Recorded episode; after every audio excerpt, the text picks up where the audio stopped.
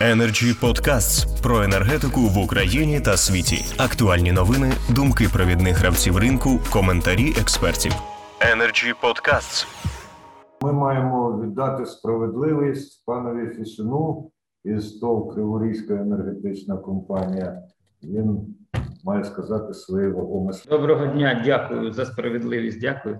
Я е, е, задоволений, що є така платформа, де ми можемо обговорювати всі ці поточні е, нюанси, які є на ринку електроенергії. Вдячний е, ОНК груп безпосередньо, що завдяки вам ми зараз і спілкуємося і обговорюємо ці питання.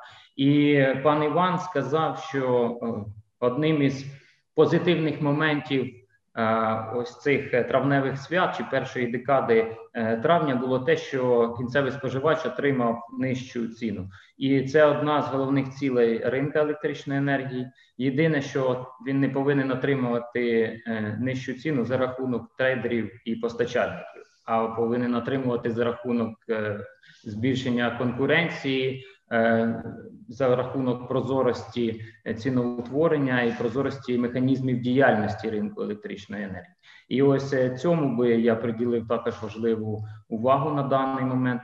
У нас е, в країні, ну взагалі серед наших людей, якби є такий закон, все, що не заборонено, те дозволено. Ми говоримо про людей, які чи про компанії, так суб'єкти, які торгують повітрям. А, а що їм забороняє? Чи ми дуже довго про це говоримо, а нічого не змінилося? І чи кого кого е, звинуватити? Так? Хто хто в цьому винен, хто за це відповідає? Е, Я наразі хотів би подивитися глибше на ситуацію, з чого це взагалі виникає. У нас є генерація, є виробники електричної енергії, які велику частину електроенергії продають е, на е, аукціонах базовими лотами постачання зафіксованою ціною. І є споживачі електричної енергії, які в основному підписують договори, да, пов'язані з формулою, де є прив'язка до ринку на добу наперед.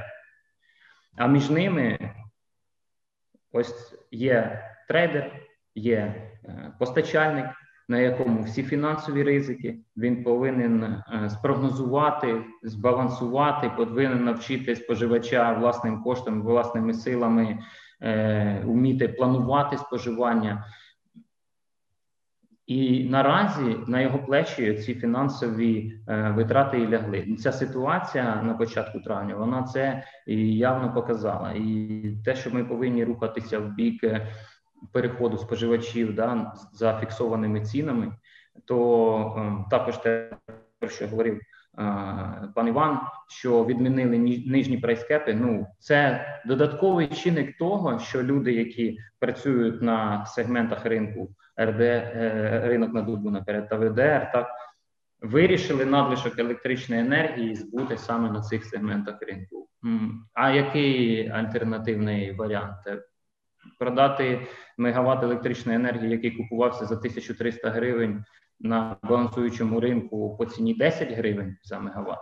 Ну це от ці фактори і посприяли. Ну не можливо, не ле не лише ці. На жаль, дійсно є у відкритому доступі не так багато інформації для того, щоб робити якісь конкретні висновки е, з іменами.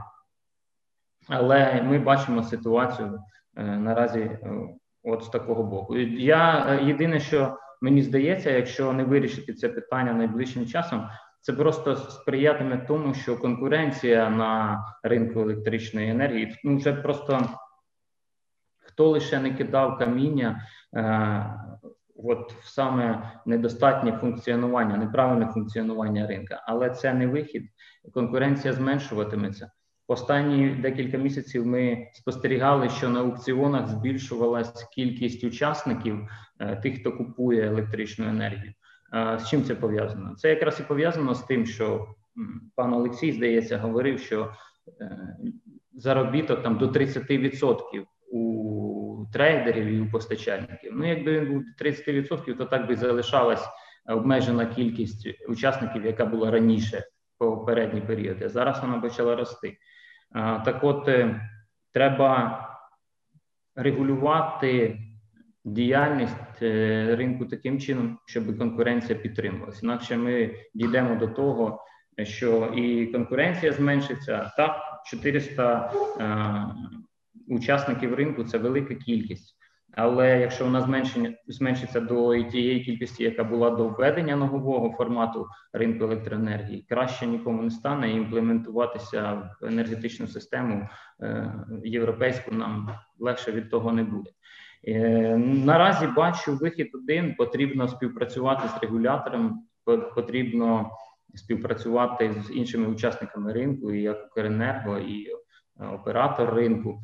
Нам треба збиратися і організовувати якусь платформу для того, щоб разом працювати над змінами е, і над е, нормативними актами, які регулюють діяльність в даний час е, взагалі цього ринку. Бо не видно, цього не видно. Приймаються рішення, які мають наслідки, ось такі наслідки.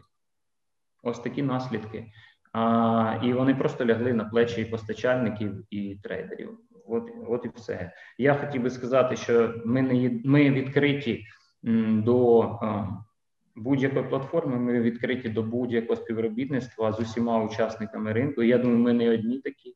Е, пан Артем, ініціювавши таку тему важливу, показав, що і вони в цьому зацікавлені.